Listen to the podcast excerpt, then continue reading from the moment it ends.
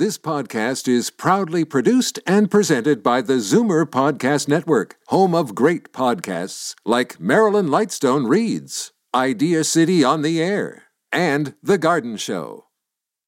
You're listening to an exclusive podcast of Fight Back on Zoomer Radio, heard weekdays from noon to one. You're listening to an exclusive podcast of Fight Back on Zoomer Radio, heard weekdays from noon to one. Now, Fight Back with Libby Znaimer on Zoomer Radio brings you prescribed listening from our trusted contributors at the Ontario Pharmacists Association. Okay. Sometimes the stars align, and that's happening today because the topic of today's featured segment with our trusted contributors from the Ontario Pharmacists Association perfectly dovetails the topic that we have just covered in the first part of the show and that is the question of medication switches. We'll be getting to the issue of what happens when your prescription medication moves over the counter or vice versa. Your over the counter moves behind the counter. So let me give out the numbers 416 360 0740, toll free 1 866 740 4740. But first, I want to deal with the question of generics versus brand names, which we have been discussing all of the show today. So I'm bringing in Dean Miller. Dean, welcome, trusted contributor. Hi, Libby. Timing is good, I guess. yeah, timing is good. So switches of medication, these are usually made to save money, whether it is for the patient directly or for the drug plan, whether it's public or private. So, what's the pharmacist's role in this? Well, the pharmacist's role is really, I guess, almost like the referee in this because there's a number of ways this can happen. It can be initiated by the physician, it can be initiated by the patient. So the patient always has a choice, and the pharmacist will always do what the patient requests as long as it's within the guidelines. So, for instance, if the patient said, Absolutely, I want the brand medication because it works for me better you know, the pharmacist will find a way to substitute. Now, it's our role to kind of educate the patient and say, well, your drug plan may not cover it, etc. But you know, at the end of the day, if the patient wants the brand, they can get the brand. Now, we've lived with sort of a, a, formulary within drug plans that require generic in a lot of cases, not all of them, but quite a, quite a number of them, for many many years now. So the pharmacist is kind of conditioned with, especially with the Ontario Drug Benefit Program, to dispense generically. Uh, we're very comfortable with that. Uh, the pharmacist's position on the whole generic versus brand issue is that, you know, we encourage the use of generics as well because it saves the healthcare system uh, money. And, and quite truthfully, like the two physicians said earlier on, uh, pharmacy in general and that position of the Ontario Pharmacists Association is that we su- support fully uh, generic substitution as well. My understanding was that, that you're actually required to dispense the medication at the best available price, which usually means a generic. Yeah, it usually does. I mean, some of the brand companies have brought their price down, sort of proving that it can be done.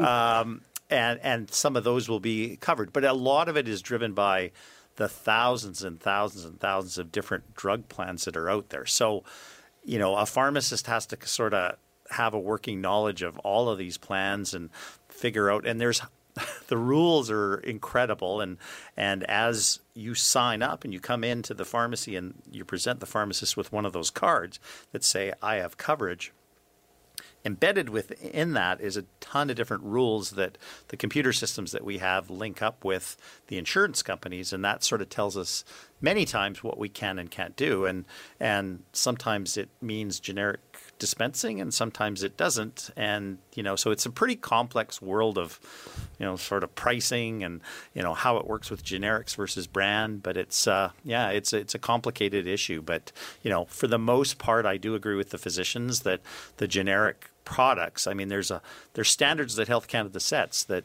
the generic products have to be within a certain therapeutic range of the brand. So you know, for all of the listeners out there, they can be rest assured that, you know, for the most part, and not 100%, but for the most part, they can be they can feel pretty sure that as they come in and they get a product at a pharmacy here in Canada, that it's been approved by Canada, uh, Health Canada, it's of good quality, and they should feel really secure that they're getting a good, good, solid product. So. Okay, well, um, let's get down to uh, specific cases, not so much of, of this uh, substitution, but uh, I've seen actually a lot lately where drugs that used to be prescription drugs uh, have gone and become over the counter drugs. So, what does that involve for the patient? It's something you've been using, and suddenly it's over the counter. Well, the the it's interesting because today, you know, when you go to a a pharmacy and you look on the shelves and you see what's on there, many of those items that you see on the shelves used to at one time be a prescription item. And I'm I'm thinking about many of the antihistamines and nasal sprays and pain relievers and that sort of thing. All of those classes of drugs at one time were kind of behind the counter right. um, on prescription. And and I think it's a worldwide trend that's going on. And, and quite truthfully, in Europe, it it it pro- they're they're probably leading the way as far as the world goes as taking some of these medications and moving them to over the counter status. You know, obviously that costs a lot less for drug plans and stuff because those drugs that were formerly covered by drug plans are no longer covered because you can buy them over the counter. So it's again, it's a pretty complicated world, but I wouldn't say Canada's a leader in that, but but certainly we're all seeing a lot more uh, medications that uh, that you couldn't get before that now you can get without a prescription. And that's where the role of the pharmacist comes in to help you manage it. Because some of these are pretty potent medications, but they're sitting there over the counter. They interact the same way that they always did with, with some of the pre- prescription medication you take. You take so um, you know the pharmacist needs to play a role there, and uh, everybody should uh, feel pretty comfortable going to the pharmacist with those questions. So okay, I'm going to give the numbers out again for people who have those kinds of questions or any other pharmaceutical question for Dean Miller, the number is 416 360 0740, toll free 1 866 744 740. We are talking about medication switches, whether it is from a brand name to a generic, whether it is the other way around. Um, whether the idea is to save money or there is another idea.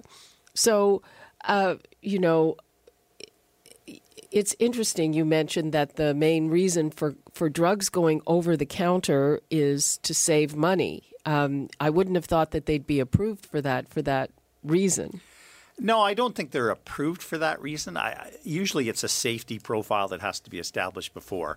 You know, there's a lot of times you'll go to your pharmacist and you, you'll ask the question, "Is there anything I have to watch?" And a lot of times they'll come back you know, not really. We've looked at the medications you're on, there's no interactions. And a lot of those drugs, the reason that they're over the counter now is they have a really good safety profile. So, you know, it's that's probably the main deciding factor in it. But, um, you know, I think um, some of those I don't want to I don't want to take away anything from the fact that some of those are still very very potent uh, medications that interact with a lot of things. So it's always it's always best to check. Mm-hmm. I, I mean, and, and it's interesting. It saves the drug company money when it goes over the counter, but then it costs the consumer more. Well, and they can make more money too because as soon as it goes over the counter, your exposure to many, many more people. Uh, you know, you don't have to go to the doctor anymore. You can just go out, either ask the pharmacist or just purchase it off the shelf. A lot more sales of, of drugs go through that way than certainly from a prescription perspective. Oh, okay. Uh, but my understanding also is that when they move over the counter, they're usually less potent. Like the, the dosage is, is usually reduced. Yeah, a lot of times what they'll do is they'll take a medication that is on a prescription and that has a certain dose to it. And sometimes, not always. I mean, a good example is uh, sort of the nasal sprays that you can buy now for allergies, Nasacort and Flonase. And I mean, they're just as potent as the ones you have over the counter or uh, on prescription, I should say. So, whereas others, um, uh, you know, have you know, um, you know, they're less potent. And and and you're right, Libby. That that is sort of the way that they release them. Often, what happens is they'll be released that way, and then over time they go up. Ibuprofen is a good example. I mean, 20 years ago, 25 years ago, um, ibuprofen was was on prescription only, and now and then it went to ibuprofen 200 was the one you could get. Now it's up to a 600 milligram strength that you can buy over the counter. So that's pretty strong. Um, uh, you know, a good anti-inflammatory. It's great for dental pain. You know that sort of thing. So you know they've got they've taken a medication at 200 milligrams, and now it's up to 600 milligrams that you can get over the counter. So. Hmm. I thought the max was four. That's the extra strength. Let's take a call uh, before we take a break. We've got Sam in Brantford. Hi, Sam. Good afternoon, Libby. How you doing? Fine. How are you? Not too bad. Um, I used to have kidney stones, and a lot of times uh, the kidney stone got uh, trapped in inside the tube, and I was taking medication. At that time, I was given the option of getting the brand name and the generic name. The generic did not work for me. Now, another question I have is, what is the difference between the drug companies purchasing a generic brand and buying uh, um, uh, the brand name, what is the markup and if there's any profit between the two? Um, go ahead. Uh, yeah, good question. Um, so there's there's a I, I can't really speak for a manufacturer on how much money they make on a on a product by product basis, but certainly in our world, which is pharmacy, the markup's difference, but they usually differ by the type of plan you have. So if you're on the Ontario Drug Benefit Program, if you're a senior, um, uh, the pharmacist is dictated about what the price they charge you. So you're talking about a dispensing fee. Uh, well, a dispensing fee and a markup. So there's there's oh. two things, right? So so pharmacist buys the product and then there's a markup and a dispensing fee applied. Well, see, when I when I was working I was under the coverage of the city of Hamilton. Okay. Okay, the benefits. But if I wanted the the brand name, I had to pay extra. Well, that's the plan. Yeah. What the city of Hamilton was paying. So often that happens. As I mentioned, there's thousands and thousands of different plans out there, and that plan through the city of Hamilton probably said that they'll pay for the generic product. There, as I said earlier on, the patient always has the preference to take the, the brand if they want it, but often your plan will say you've got to pay the yeah, extra. Yeah, but the, prob- the problem I found is years ago when the generic brands were first just starting to come out, the drugstores carried both the, the brand name and the generic. But now, from my experience over the years, they don't carry the brand name anymore. They they just carry the generic, and if they have to order the brand name, it takes two or three days, and it's more, way more costly than it used to be. Well, you know what? I think our world in pharmacy has changed a little bit to more generic dispensing. Now, there's many medications out there where and it could be the drug plan, it could be your preference, where people actually say, I still like the brand. So pharmacies still often carry the brand and the generic.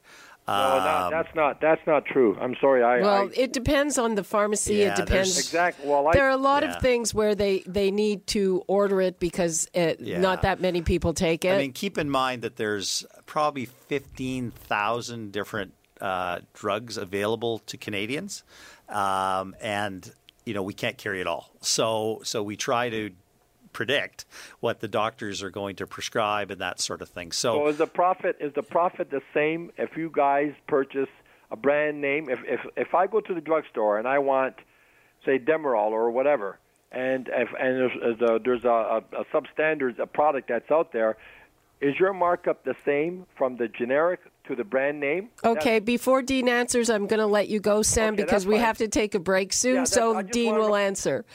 Go ahead, Dean. Yeah, so as I said, a lot of that is dictated now. Ninety percent of Canadians have some kind of coverage. You know. Right, it's either yes. it's either ODB or it's something else. It's a Yeah, private plan. A private plan. private plans differ a lot. No than- kidding. Than, than so so a pharmacist.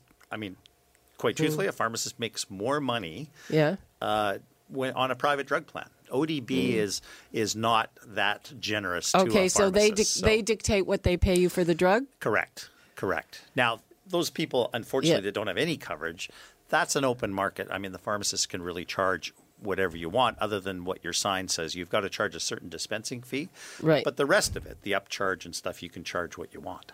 Okay, so uh, so again, um, it is the drug plans that dictate a lot of these costs, and Right. that's why when we talk about pharmacare, and I'm going to be hosting an upcoming edition of the Zoomer TV show on this subject, one of the big arguments is that if we bought drugs as an entire nation, we would have a lot more bargaining power and they would be a lot cheaper because Canadians pay the second highest prices for drugs uh, in the industrialized world. And uh, again, it's it's a it's a very complicated thing. It's not just a matter of of the pharmacist. So- You're listening to an exclusive podcast of Fight Back on Zoomer Radio, heard weekdays from noon to one.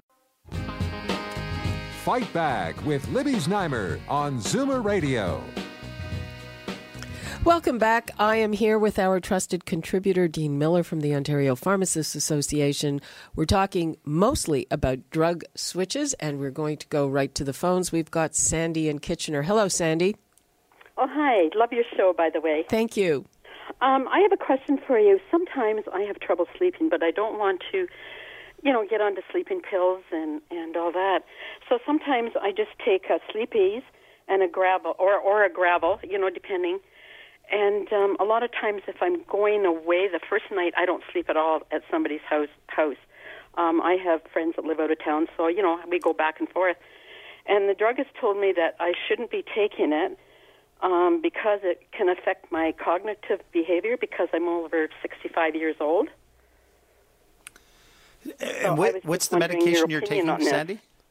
Pardon me? What, what's the medication you're taking, Sandy? Um, I just grab over the counter Sleep-Eze once oh, okay. in a while. It's in a box, you know, and yep, yep. And Gravol works for me too. It'll it'll help okay. me sleep for a little bit. Yeah. So uh, I mean, that pharmacist is is right, uh, but I mean, certainly those are those medications are less potent than some of the prescription items, and also less addictive than some of the prescription items. Um, right. They're very they're very close. I mean, Sleep-Eze and and Gravol are kind of close relatives of each other. I mean, Gravol's famous more for motion sickness and and nausea than it is for sleeping, but I mean, everybody knows that you know Gravol makes you makes you tired.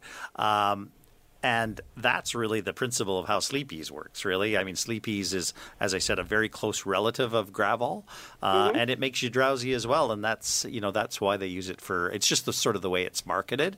But mm-hmm. like I said, they're very close relatives of each other.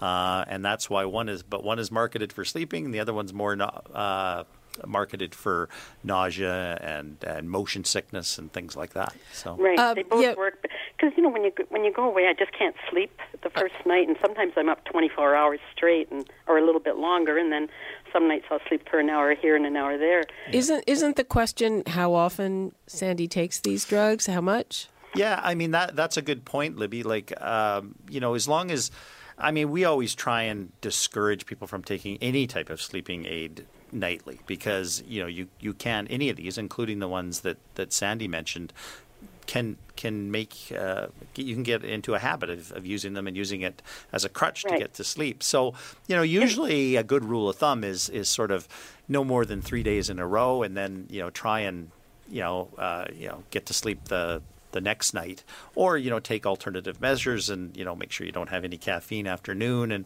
you know a, a good walk or something like that that really sort of kind of wears you out and helps you right. get to sleep more. But but I only um, sometimes you know like you know how sometimes you just need a good night's sleep and you know what you do. So I might take a. Um, a Gravol or a Sleep-Eze maybe once every two weeks and, and only one. Yeah, Sandy, that's that's entirely fine, and and yeah. you know every two weeks you're not going to get hooked on it that way. You're not going to, oh, and, no. and, and quite truthfully, it's probably going to work more effectively for you because you're only taking it every two weeks. Because all of right. these things you, you you build a tolerance to them, and and she told me not you, to take it at all. I shouldn't. The other thing that she told me was.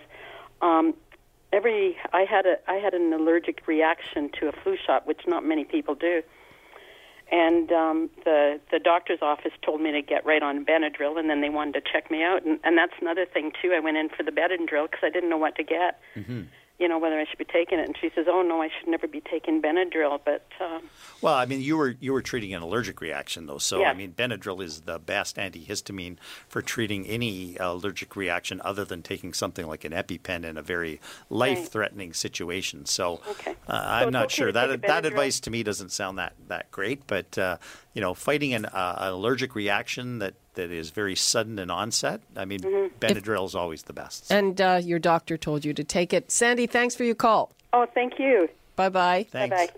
Okay, um, we are heading to the close of the show. We do have a few more minutes left 416 360 0740, toll free 1 866 740 4740. I'm here with Dean Miller. And uh, I guess that's interesting too that once something switches to over the counter, does that mean that uh, it, it, there's not a danger of it becoming addictive? Well, yeah, again, it goes back to the safety profile of the drug, and most times that's considered when they make that switch from a prescription item to an uh, over-the-counter item. So, so you're right, Libby. That is a very important consideration. You know, if something was deemed to be, you know, fairly habit forming or whatnot, it may never get that status to go over the counter. So, so it's an important consideration that uh, that they consider as they're looking at uh, these switches. Mm-hmm. So. And uh, we haven't touched on what happens when something that was on the shelf goes behind the counter. When does that happen? Well, not often, but but it has happened uh, for sure. And uh, you know, sometimes those products go behind the counter, but you can still still get them. So one thing we've never talked about really is what they call Schedule Two drugs. People don't really know too much about them, but that's why it's always good to ask your pharmacist because there are some drugs that just because they're behind where the ph- where the pharmacist is means that you know it doesn't mean you can't get them. The pharmacist could actually recommend that you you take them. They have a different level of sort of uh, scrutiny, I guess. So we as pharmacists can still recommend a product that maybe you can't find over the counter, but it's behind the counter. Such as? Um, I mean, there's stuff like there, like higher strengths of iron. Uh, there's uh, you know some of the vitamin products, uh, selenium and that sort of thing. Um, uh, some of the you know, for instance, our uh, we've talked about naloxone before. You know, for opioid addiction. Right. Uh, you know, Plan B for unwanted pregnancies and that sort of thing. All products that don't need a prescription, but they're behind the counter. So. Uh huh. Uh, vitamin, selenium. I'm surprised. Yeah, yeah. There's a certain, you know, as you get into higher strengths of it, that uh, they put restrictions on it. So. Okay, uh, we are running out of time. What would you like to leave us with on this whole issue of drug substitution? Well, I think you know it, it's something that uh, patients shouldn't really be afraid of. It's happening. It's a reality. There's a big movement to go from prescription to OTC. Some of that is definitely financially driven, uh, but for the most part. Um, you know, it, it's it's for the treatment of, of really common conditions, minor ailments, that sort of thing. That you know maybe you don't need to go running to the doctor for you know because you had eczema or you fell into a patch of poison ivy or something like that. So the pharmacist is getting a lot more uh, abilities to either prescribe those, some of those Schedule Two items that are behind the counter, or even some of the stuff that's out front that uh, you know we can uh, we can help you with. So Okay, and the bottom line if it saves the system a bit of money, that's good, even though uh, we might have to pay more out of our own pockets, because one way or another we will. yes, correct. Okay. Thank you so much, Dean Miller, our trusted contributor from the Ontario Pharmacists Association. You're listening to an exclusive podcast of Fight Back on Zoomer Radio, heard weekdays from noon to one. You're listening to an exclusive podcast of Fight Back on Zoomer Radio, heard weekdays from noon to one. You're listening to an exclusive podcast of Fight Back on Zoomer Radio, heard weekdays from noon to one. This podcast is proudly produced and presented by the Zoomer Podcast Network, home of great podcasts like Marilyn Lightstone Reads, Idea City on the Air, and The Garden Show.